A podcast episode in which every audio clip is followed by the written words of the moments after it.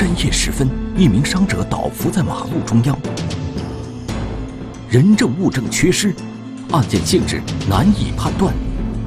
他是出手相救的好心人，还是制造案件的嫌疑人？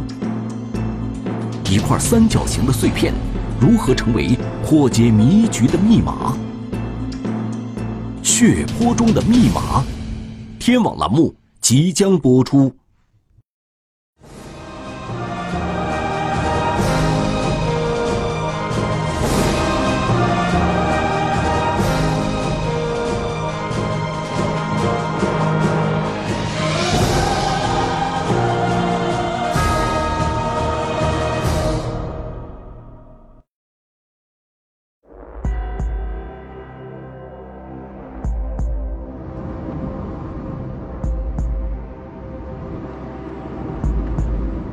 是有一个人在拦我的车，然后开过去，我就看见路上躺着一个人。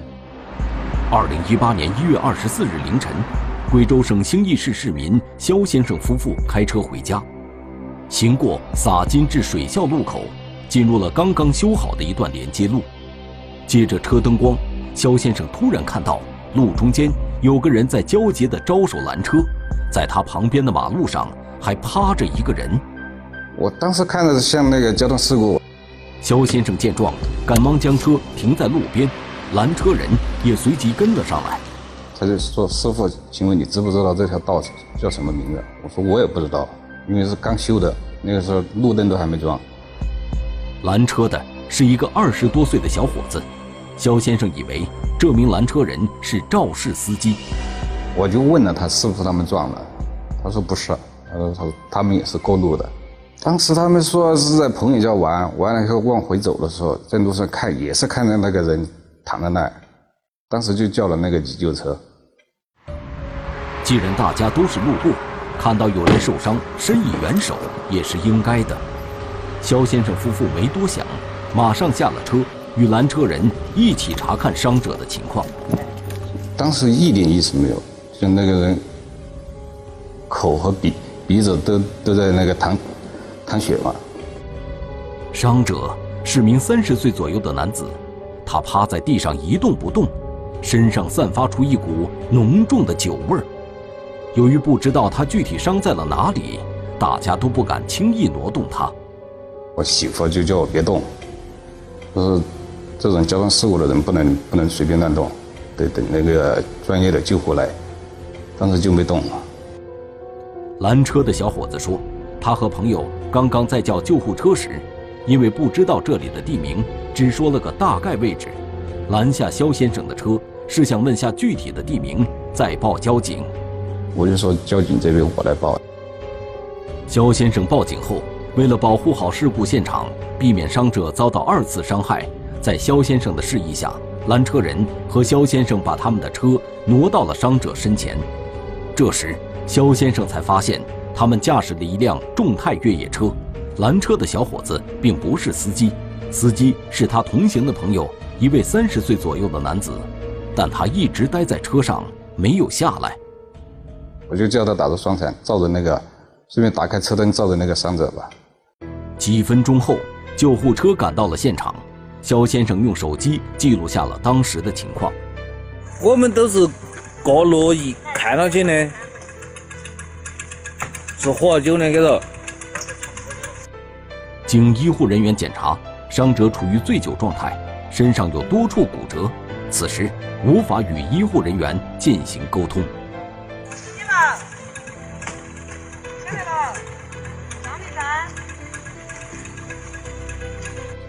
在众人的帮助下，伤者被抬上救护车，送往医院。报警那个啊，报完了，已经报的。先打的幺二零，是报的警。啊，我们不可能安警到到啊。喂，你们先抢救人，我们这已经报警了，嘎，等交警来。等救护车离开后，拦车的小伙子和他的朋友说，他们还有事儿要先走。我说你不能走，你得给我做证明，因为是你拦我的车，你得给我做证明。交警一会儿就到，我说你得给我做证明，你不能走。但是这两个人看起来很着急。他们还是在交警赶来之前驾车离开了。谨慎的肖先生记下了他们的车牌号。我也怕他怀疑我嘛，怕他这个说说说是我撞的，就这记了个车牌。众泰越野车前脚刚走，交警后脚就赶到了现场。在与肖先生简单了解情况后，交警开始了现场勘查工作。然后现场究竟有一条零点四五米长的一条毛发附着在地面上的痕迹，另外有一滩血迹，血迹中有一块不规则三角状的碎片，还有两只伤者的这个皮鞋在现场。然后其他就没有发现什么了。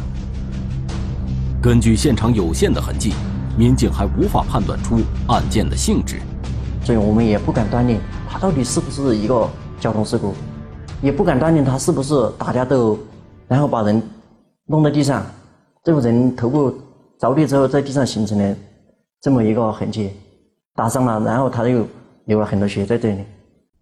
现场的血泊中发现了一块三角形的碎片，这成了民警重点的调查对象。它正反两面都覆满了很多泥浆，并且这泥浆都已经是干了的，附着在上面的。虽然这块碎片出现在血泊中，但是这块碎片是如何出现在现场的？它与案件有什么样的关联？这有很多种可能。看到这个碎片也比较陈旧，不像新鲜掉落在现场的碎片，有可能是人家路过这里掉下来的，也有可能是在这里修车。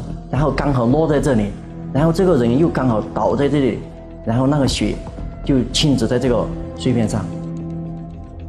如果这块碎片是与车辆碰撞掉落的，那么这应该是一起交通肇事逃逸案。如果这块碎片在伤者倒在这里之前就已经在马路上了，那么这就有可能是一起故意伤害案件。如何准确地判定案件性质呢？到现场之后，我们实地看了一下，当时现场那条路是刚刚修的，凌晨嘛，没有过路的人，就没有目击者，没有监控，那我一下我就心头就没底了。没有目击者，没有监控，现场的痕迹物证又寥寥无几，侦破工作一时无从下手。这名伤者又是谁？交警及时与当地派出所取得了联系。希望他们能协助调查。伤势严重，伤者无法提供破案线索。他说不了话，他只会在那里呻吟，在那里就是比较痛苦的那种样子。闪烁其词，伤者女友为何向警方撒谎？经过我们逐一排查嘛，然后他女朋友我们觉得有嫌疑嘛，调整侦查方向。碎片缩小排查范围，正反两面呈绒状的这种材料制成的这个挡泥板，大多数小车都都有。血泊中的密码，天网栏目正在播出。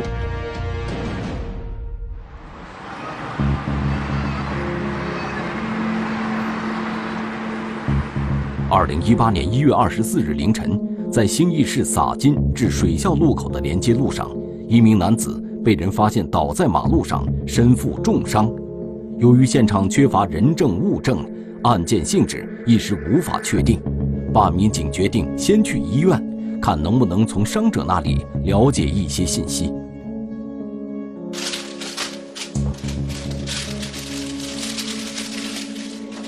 但是我们问这个伤者，他说不了话，他只会在那里呻吟，在那里就是比较痛苦的那种样子。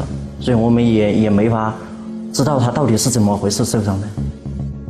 民警从医护人员那里了解到，伤者的伤情不容乐观。当天晚上，医生也给我说了，他的他的说他的这个头部伤势比较严重，估计估计有骨折，嗯，瞳孔有点散大，也有可能有生命危险。伤者的证件和手机随身带着，民警得知伤者名叫郎某。并很快联系上了郎某的家人。他家属说，他是头一天是在，是和几个朋友在一起吃饭，吃了饭然后去 KTV 唱歌。根据伤者家属提供的信息，民警对郎某前一晚的活动轨迹进行了核查。一月二十三日晚上二十二点三十九分左右，郎某出现在兴义市神奇东路一家歌厅的门口。二十三点零九分左右，郎某坐上了一辆出租车。根据出租车行驶的方向，民警判断郎某是去往事发地附近。我们又又找到了这辆出租车驾驶员，驾驶员也给我们证实了，确确实把他送到了水校。经过调查，郎某下车的地点距离他女朋友的家只有六七百米的距离。民警分析，郎某当时是来这里找女友的，但面对民警的询问，郎某的女友却说，事发当晚郎某没有来过。吃饭的时候是在一起的，然后唱歌，呃，唱了就就先先离开了。郎某的女友说，他们在歌厅分手后，当晚。他就没再见过郎某。不过，郎某既然已经到了女友家附近，为何没有去他家？为何郎某又身负重伤的趴在了案发现场呢？民警觉得这其中还是有疑问，于是再次找到郎某的女友进行询问。这一次，郎某的女友承认了上一次他向民警说了谎。这第一次我们询问他他女朋友，怕怕引起不不必要的麻烦嘛。怕这这个受害受害人家属找他算账，他所以他有些顾虑，顾虑就讲讲了一些假话。郎某的女朋友承认，当晚郎某的确来他家找过他。那老实话说，他是到家了，到家了后来又又吵了一架，才才离开家的。这一次，郎某的女友是否说了实话？郎某的受伤真的与他无关吗？当时。经过我们逐一排查嘛，然后他女朋友就我们觉得有嫌疑嘛，有这个作案的嫌疑嘛。事发第二天，派出所民警对郎某及其女友的关系网展开进一步的调查，交警也在事发现场周边开展了紧锣密鼓的走访调查。问到那个手工店，他说：“我们当天夜里也没有听到路上。”有有撞车或者撞人这种响动，也没有听见谁在在路上有吵闹的这种声音，我们也没听到谁说这里发生了什么，反正那天晚上比较安静。走访一无所获，案件的性质依旧无法确定。此时，让民警感到不解和困惑的是，如果是交通肇事逃逸案件，为何现场没有丝毫的痕迹？如果说是小车撞的话。它可能会有很多的塑料碎片在现场。然而，在现场能称之为散落物的，也仅仅是血泊中的这个三角形碎片，而且民警无法判断它属于什么车型，也无法确定它是否是从肇事车上掉落下来的。当时如果说从大货车这个角度来考虑，也有可能。为什么呢？因为大货车它前，它这个车头前侧方向全部都是。铁铁质的，基本上撞撞到人之后，它不会掉落什么东西。是排查的方向错了，还是忽略了什么细节？经过分析研判，民警将排查的重点放在了事发时间段内经过现场的大货车身上。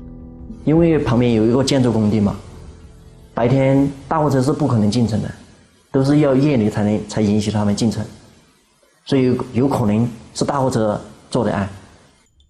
由于事发地附近没有监控，因此民警将视频搜索的范围扩大到三公里外，一直到西南环线坝美村口，以及文化路武警支队卡口，这两处的监控可以拍到路上的过往车辆。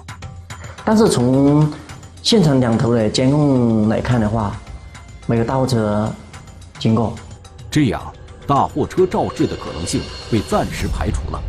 接下来。民警将调查目标转向经过现场的小轿车和摩托车，甚至是电动车。同时，民警也对伤者郎某的伤情保持着关注。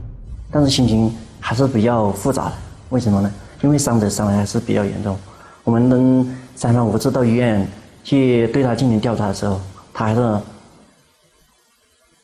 说说不了话，讲不清楚他是怎么受伤的。尽管郎某依旧无法开口说话，但他的伤情报告似乎可以说明案件的性质。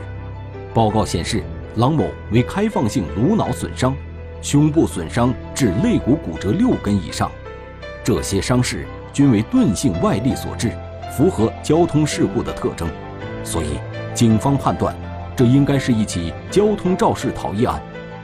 交警部门开始加大力度，对现场发现的唯一的遗留物——那个三角形碎片，展开更深入的分析调查。他们说，这个应该是车辆的挡泥板，因为很多小车都是一样的，都是用这种双面正反两面呈绒状的这种这种材料制成的这个挡泥板，大多数小车都都有，但是却你呃具体是哪哪一款车、什么牌子的车使用这个，我们就没法确定。在汽车修理厂技师和车辆销售人员的指点下，民警又将排查的范围缩小到了小型车辆上。民警决定对当晚相应时间内进出现场路段的小型车辆再次进行细致的分析排查。这一次，民警能否找出肇事车辆呢？醉酒失忆，伤者无法回忆受伤经过。就是想不记不到啊，我都一记我都想不到啊。到现在都回忆不起。回忆不起。出现转机，嫌疑车辆浮出水面。他的左前轮前侧的导泥板有脱落下坠的这么一个痕迹。出人意料，嫌疑车辆正是好心人所驾。既然有这么巧合，是同一辆车。血泊中的密码，天网栏目。正在播出。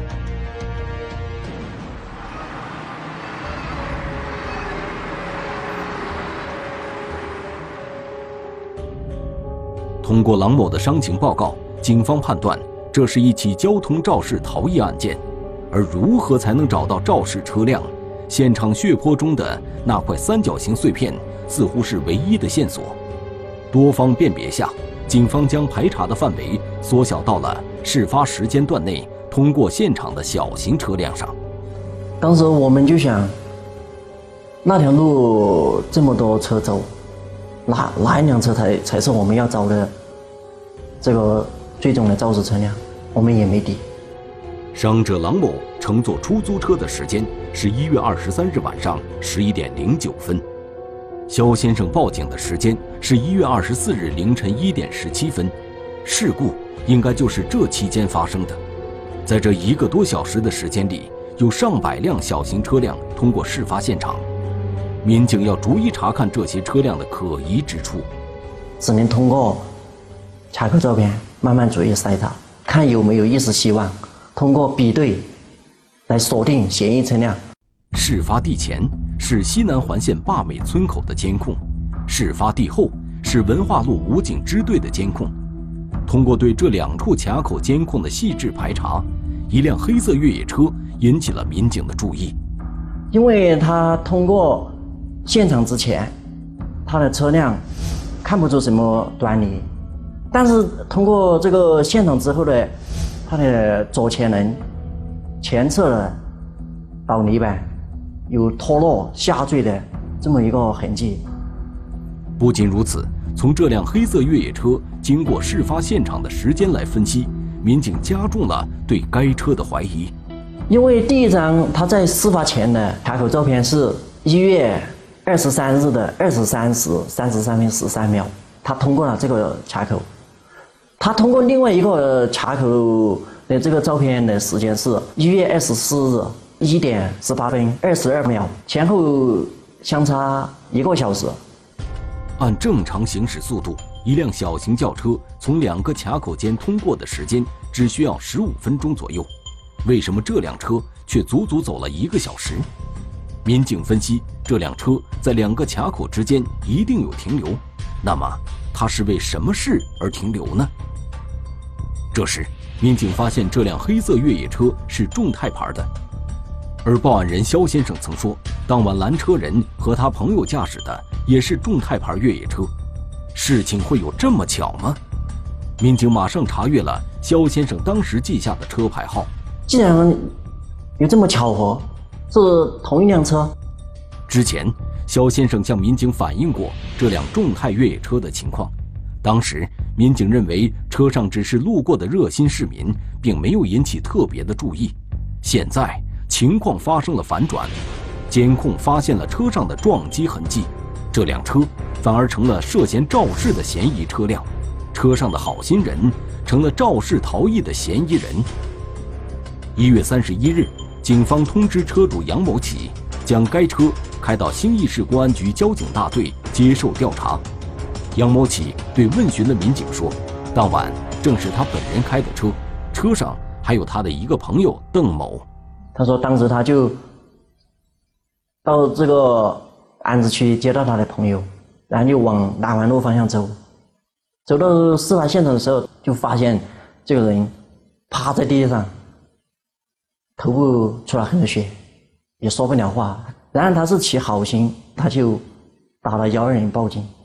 杨某起说，因为事发地是新修的路，他和邓某都不知道具体地名，所以他打急救电话时就说了一个大概位置。随后，邓某拦下了肖先生的车，询问这里的地名，并请求帮助。等到救护车把伤者接走后，他和邓某还有事情要办，所以没等交警赶到，就先一步离开了现场。他还是比较正常的，都是很平常的，很坦然的，他也比较冷静，配合我调查。尽管民警没有从杨某启的讲述中发现任何破绽，但他所驾驶的众泰越野车却向民警表明了另外一种可能性。发现他的这辆车底盘左侧就是前轮的前方有损坏的痕迹，左前小灯的位置有凹进的这种损坏的痕迹。前保险杠左侧有一点局部损坏的轻微痕迹，但是在左前轮的内侧损坏部位就比较明显了，损坏面积也比较大。民警紧紧盯住了这辆车的损坏位置，并将在现场提取到的三角形碎片与之比对，结果两者竟然惊人的吻合。然而，面对这一明显的物证，杨某启却矢口否认。他说：“我车辆损坏是在我们这个地区的另外一个县城，当时也是走烂路压着石头，然后把它弄坏了，就在事发前一个月坏的。”他说：“不是我们撞撞的这个人，这两这块碎片也不是我车上的。”他不承认。民警又找到杨某启的朋友邓某，向他了解当晚的情况。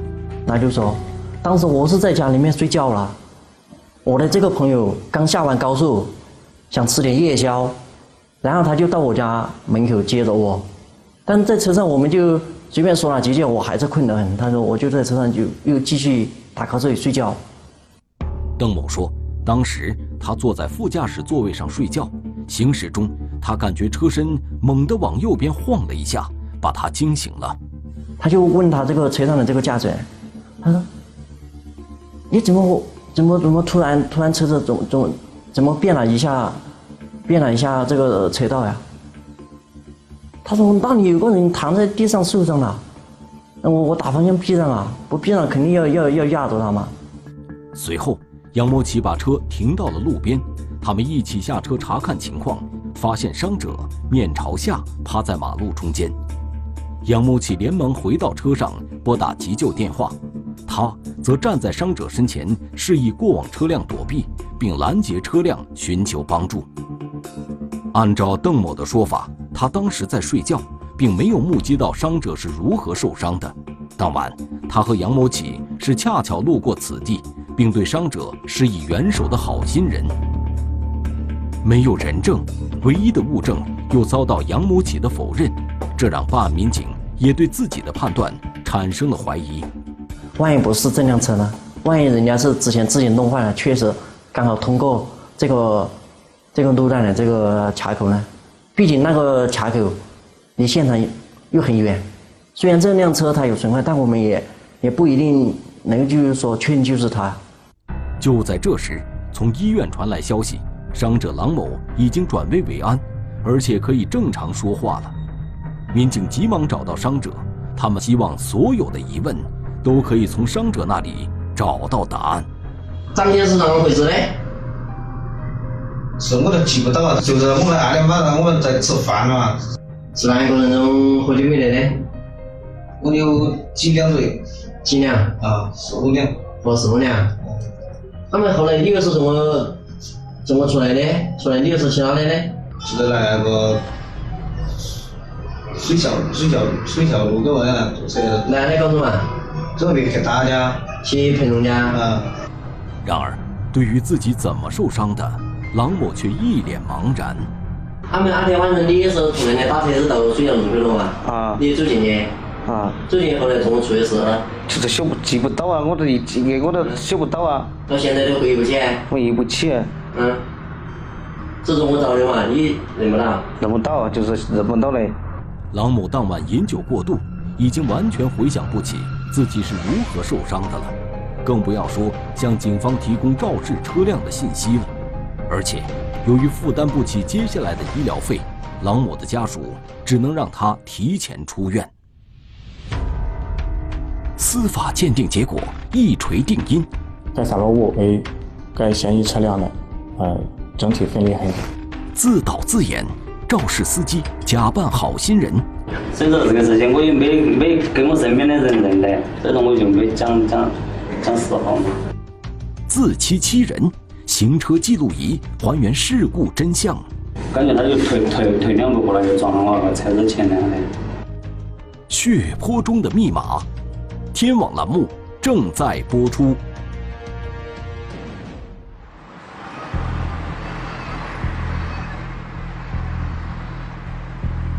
伤者郎某由于醉酒，不记得自己是如何受伤的。嫌疑车辆上的乘客邓某当时在睡觉，没有目击事故的发生。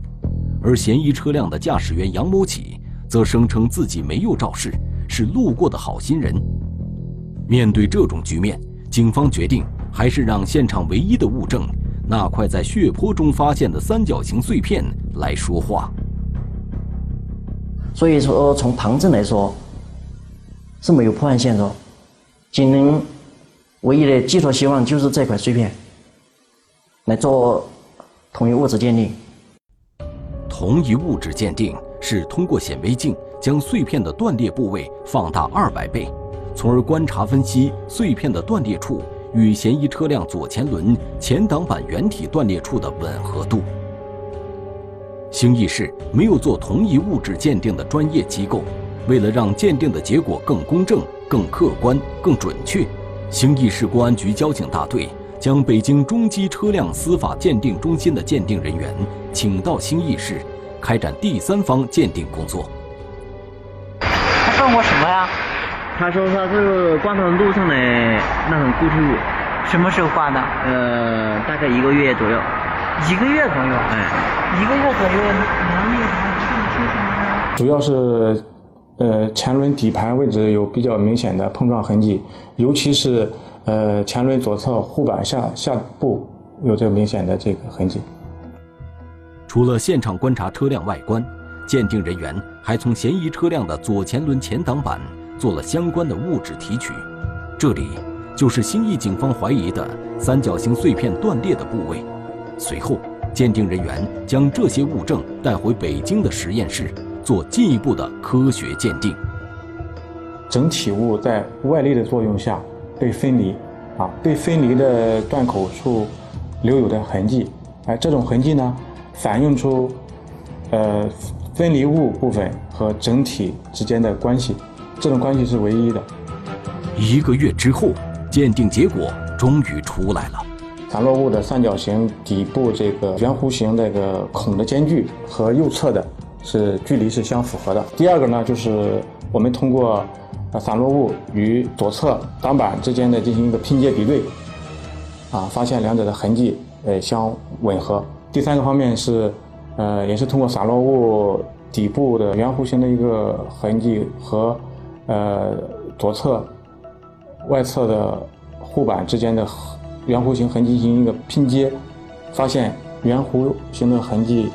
和咱们这个螺钉的装配是相匹配的，所以来啊确定了这个该散落物为该嫌疑车辆的呃整体分离痕迹。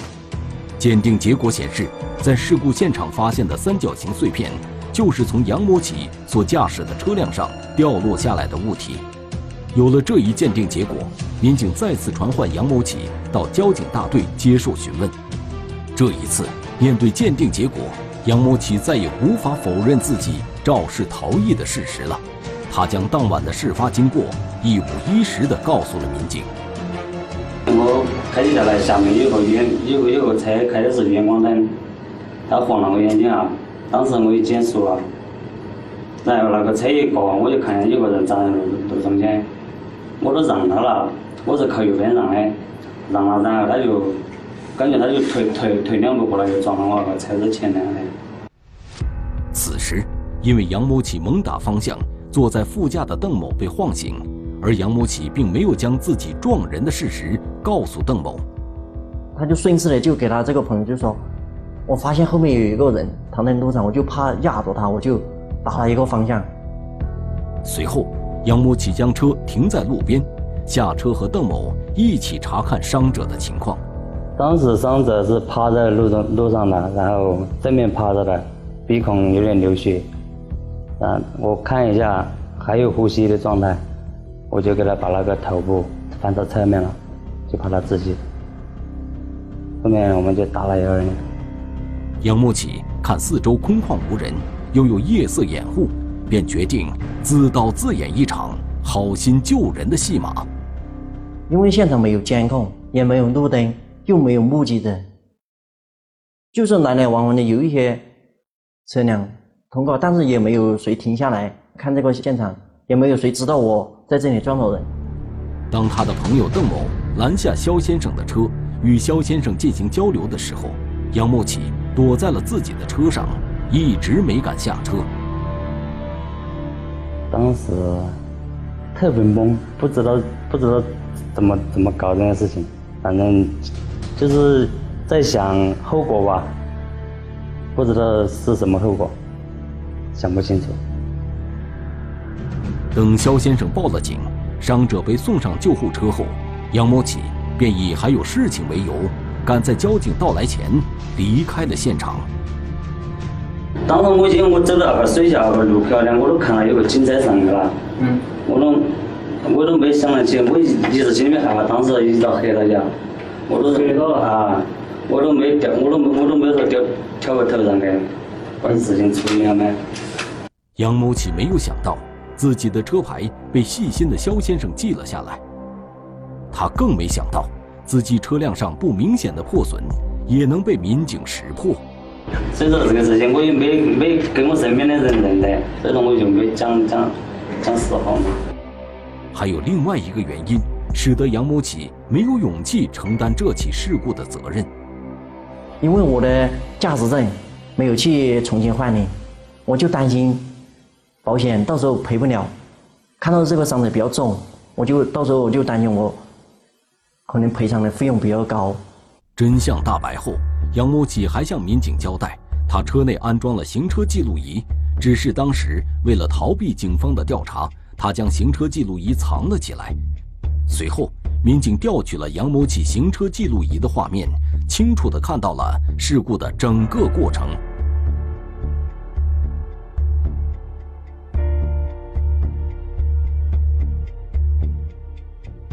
在我心里面，只能是真的是对不起那种感觉。但我心里面现在特别后悔这个事情。我也意识到这个事情的严重性后面，特别后悔。睡不着晚上，每天晚上都是两三点钟才睡，基本上都是。反正就是跟自己的心理失去了，真的是就每。每分钟都在想那个事情。郎某的伤情最终鉴定为轻伤，肇事司机杨某启肇事逃逸的行为没有构成交通肇事罪。按照行政处罚的规定，杨某启被处以罚款一千二百元，扣十二分，驾驶证从 B 二降级为 C 一。二零一八年十月八日，贵州省兴义市人民法院依法作出判决，判处杨某启。赔偿伤者郎某因交通事故产生的损失共计三点二万元。